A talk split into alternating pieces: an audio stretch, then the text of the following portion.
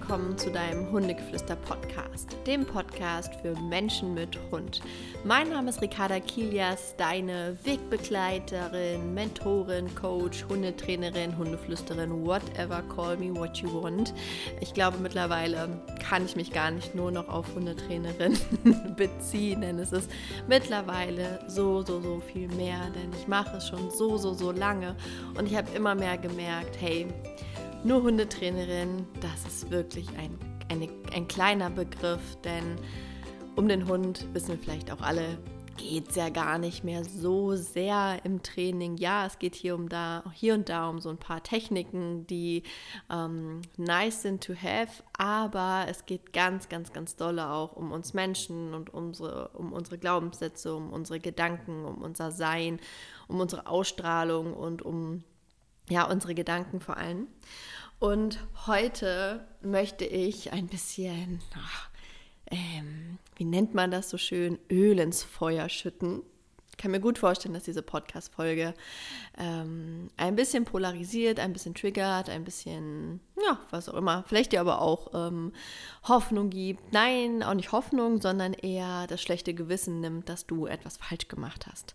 Denn ich erzähle dir mal wieder einen Schwank aus meinem Leben. Ich habe durch verschiedenste Umstände wieder zu einem Menschen gefunden, den ich schon mal im Training hatte. Und diese wundervolle Frau züchtet Akitas. Und ähm, wir haben uns unterhalten über ihre Erfahrung in der Zucht, ähm, wie sie das alles so sieht und was sie einfach beobachtet hat. Und eine Beobachtung, die sie mit mir geteilt hat, ist ganz klar, dass wenn sie mitbekommen hat, dass Hündinnen Welpen bekommen haben und diese Hündinnen ein verhaltensauffälliges Problem hatten, wie dass sie irgendwie ein bisschen zur Aggression neigten oder sonst was, jetzt mal vollkommen dahingestellt, warum diese Hündin ein Aggressionsthema hatte. Darum soll es jetzt gar nicht gehen. In, in diesem Fall sondern es geht für mich darum, dass sie beobachtet hat, dass die Welpen dementsprechend auch die Neigung dazu hatte. Also sie hatte im Endeffekt zwei Würfe, ein, also sie hatte ganz, ganz viele Würfe, ja, aber jetzt um die zwei, worüber wir jetzt hier sprechen. Ähm, es ist ein Wurf, wo diese verhaltensauffällige Hündin ähm, Welpen bekommen hat und sie sagt, diese Welpen, die daraus entstanden sind, ähm, sind heftig. Die sind klar, die sind anders, die sind, die sind eine Nummer. Und dann auf der anderen Seite mit einer anderen Hündin hatte sie einen Wurf und der, diese Hündin war auch sehr lieb, total einfach, alles easy peasy und ähm, ja, der Wurf entsprechend dementsprechend auch. Also die Hunde haben da sehr viel von mitgegeben bekommen. Und darüber habe ich einfach so für mich ein bisschen nachgedacht. Ich bin nicht die, und das wisst ihr, die jetzt irgendwelche Studien wälzt. Ich weiß, dass es Epigenetik gibt und ich weiß, dass es Studien darüber gibt und so weiter. Aber ich gebe dir jetzt einfach das mit. Ich war auch, ich war sogar, liebe Freunde, ich war bei ähm, einem Epigenetik-Weiterbildungsseminar äh, bei Dr. Udo Ganzloser und habe mir das ein komplettes Wochenende angehört. Aber da platzt einem die Birne und ich will da jetzt gar nicht so tief reingehen. Ähm, und natürlich gibt es da auch Studien darüber, dass Hündinnen, die in ihrer Schwangerschaft gestresst sind, dass diese Welpen das teilweise einfach mitbekommen, ja, dass sie es nicht nur mitbekommen, dass sie das merken, sondern dass sie es auch mitbekommen in ihren eigenen Genen, dass das weitergegeben wird. Und das ist natürlich wieder so eine Nummer, wo ich so denke, ja, da kann der Mensch dann noch so viel teilweise trainieren. Natürlich kann man viele Verhaltensmuster oder Verhaltensweisen irgendwie positiv beeinflussen, wenn man da ein gutes Training hat, wenn man sich selber seiner bewusst ist, was man da tut mit dem Tier, dass man wirklich sehr vorausschauend ist. Und das ist für mich immer die allererste die allererste Sache, die jeder für sich eigentlich lernen darf, vorausschauend zu handeln. Äh, es ist, eigentlich ist, sollte es normal sein im Leben, in allen Bereichen. Aber gerade mit Hund darf man lernen, vorausschauend mit ihm umzugehen und immer einen Schritt weiter eigentlich zu sein. Und ja, dementsprechend möchte ich dir hier an dieser Stelle, wenn du sagst, dein Hund hat dieses Verhalten irgendwie schon von klein an und es gab nicht eine Situation, wo du jetzt sagst, okay, daraus ist das entstanden. Zum Beispiel, darüber habe ich auch mich mit der Züchterin unterhalten. Und zwar hat sie, ich glaube, um die acht Akitas, also sie macht das wirklich schon Jahrzehnte, das Ganze, und viele, viele Würfe und so weiter und viel Erfahrung gesammelt. Und ähm, da gab es einen Beißvorfall. Einen richtig heftigen Beißvorfall. Ähm, und die Hündin, die da so schwer verletzt wurde, die war vorher ein absoluter Sonnenschein. Der, die war leicht, die war also leicht im Handling, sie war freundlich, fröhlich und nach diesem Beißvorfall ist all das weg all diese Freude, all diese Leichtheit, ähm, so sagt sie, ist weg. Es ist ein anderer Hund und es zerreißt ihr natürlich ihr eigenes Herz. Und ähm, ja, und daran kann man einfach auch sehen, dass solche Vorfälle Hunde nachhaltig auch verändern können. Ja, also wir haben einmal die eine Sache, dass wir ähm, es von den Genen, dass die Hunde es von den Genen mitbekommen können, aber eben auch, dass halt ein krasser Vorfall, diese Hündin wäre fast gestorben, ähm, dazu führen kann, dass ein Hund danach alles zerfetzt, auf alles drauf geht, egal ob Hund oder Mensch, ähm, weil er einfach Angst hat, ja, oder weil er diese Todesangst in sich gespürt hat.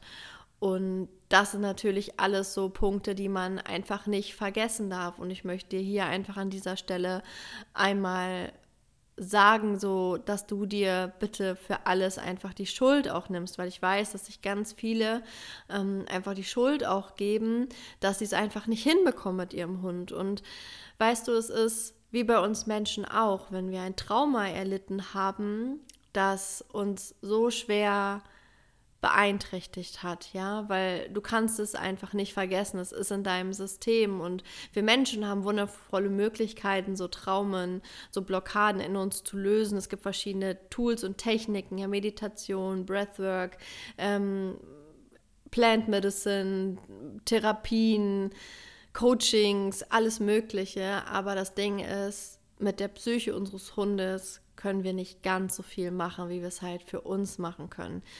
Und dementsprechend habe ich immer das Gefühl, es fehlt manchmal so ein bisschen die Akzeptanz dafür, dass, das Hund, dass der Hund einen schweren, schweren, ja, ein schweres Trauma einfach erlitten hat und jetzt vielleicht einfach auch nie wieder der Alte wird.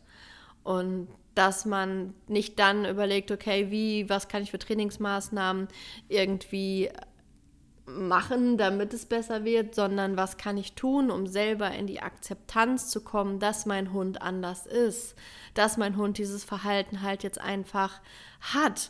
Natürlich jetzt nicht das Hören und sagen, okay, ich schmeiße alle Trainings über Bord, das macht ja eh keinen Sinn, mein Hund hat das von Geburt an oder mein Hund hatte eine schwere traumatische, ein schweres traumatisches Erlebnis und jetzt mache ich mit dem nichts mehr. Darum geht es gar nicht, das meine ich nicht. Ähm, du sollst immer was mit deinem Hund tun und gerade bei Hunden, die ein Thema haben, darfst du auch noch mal mehr machen, um einfach das Vertrauen in ihm zu stärken um eure Beziehung, eure Bindung zueinander zu stärken, um selber in eine gute Führungsposition zu kommen. Das heißt, dass du wirklich ein Mensch für deinen Hund wirst, wo er sich ausnahmslos sicher fühlen kann, wo diese Angst in ihm, wenn möglich, einfach nicht mehr getriggert wird, sondern er hinter dir den Schutz sucht, er sich zurücknehmen kann. Und das ist halt ein ganz, ganz, ganz langer Weg. Aber man kann es schaffen, man kann zumindest Verbesserungen ähm, reinbekommen man kann daran arbeiten. Und ich finde auch, man darf, darf, die Hoffnung da einfach auch niemals auf, ähm, auf, auf, auf, ver verlieren. also man darf die Hoffnung niemals verlieren.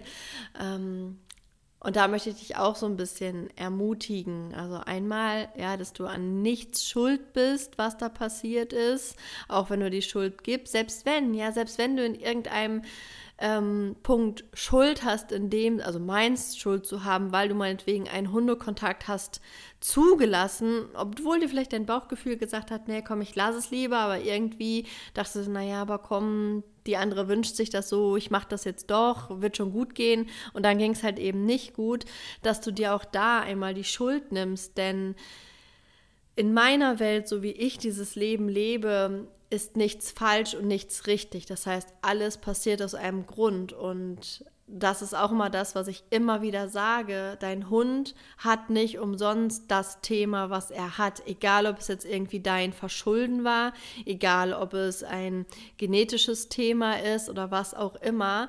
Dein Hund hat dieses Thema, weil er dir damit etwas sagen möchte, weil er dich vielleicht zu einer grandiosen Hundetrainerin für Angsthunde macht oder für aggressive Hunde, weil du dich auf einer ganz anderen Ebene damit auseinandersetzt oder weil du durch deinen Hund einfach aktiv wirst im Sinne von, weiß ich nicht, vielleicht hast du einen sehr großen Hund, es ist schwer, ihn zu halten, wenn er seinen aggressiven Schub hat, sage ich mal, und du machst deshalb Sport, um ihn halten zu können, oder ähm, du musst dich selber überwinden, weil dein Thema einfach ist, dass du halt bei anderen nicht auffallen willst, dass du immer den perfekten Hund haben wolltest oder generell immer alles sehr perfektionistisch ähm, gesehen hast und dass dir vielleicht früher schon Menschen gesagt haben, du wirst das eh nicht schaffen oder bist du dir sicher mit einem Hund, das ist doch so schwer. Und ähm, jetzt ging es wirklich schief, in, in deren Augen vielleicht auch.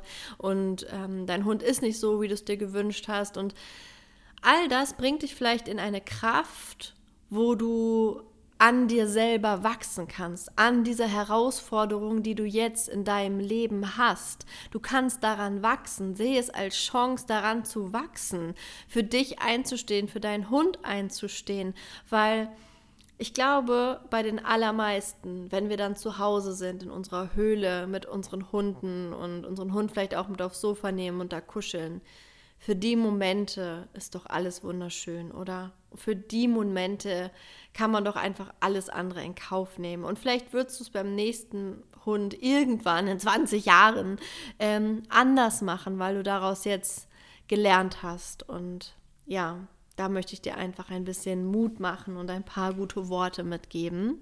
Ansonsten für alle Menschen, die jetzt hier zuhören und vielleicht noch keinen Hund haben, möchte ich sagen, solltest du dich dafür entscheiden, einen Hund vom Züchter zu holen oder generell irgendwo zu holen, wo du die Elterntiere siehst oder zumindest die, die Mutterhündin, guck dir die wirklich ganz genau an. Ich würde niemals einen Welpen nehmen, wo ich nicht die Mutterhündin gesehen habe.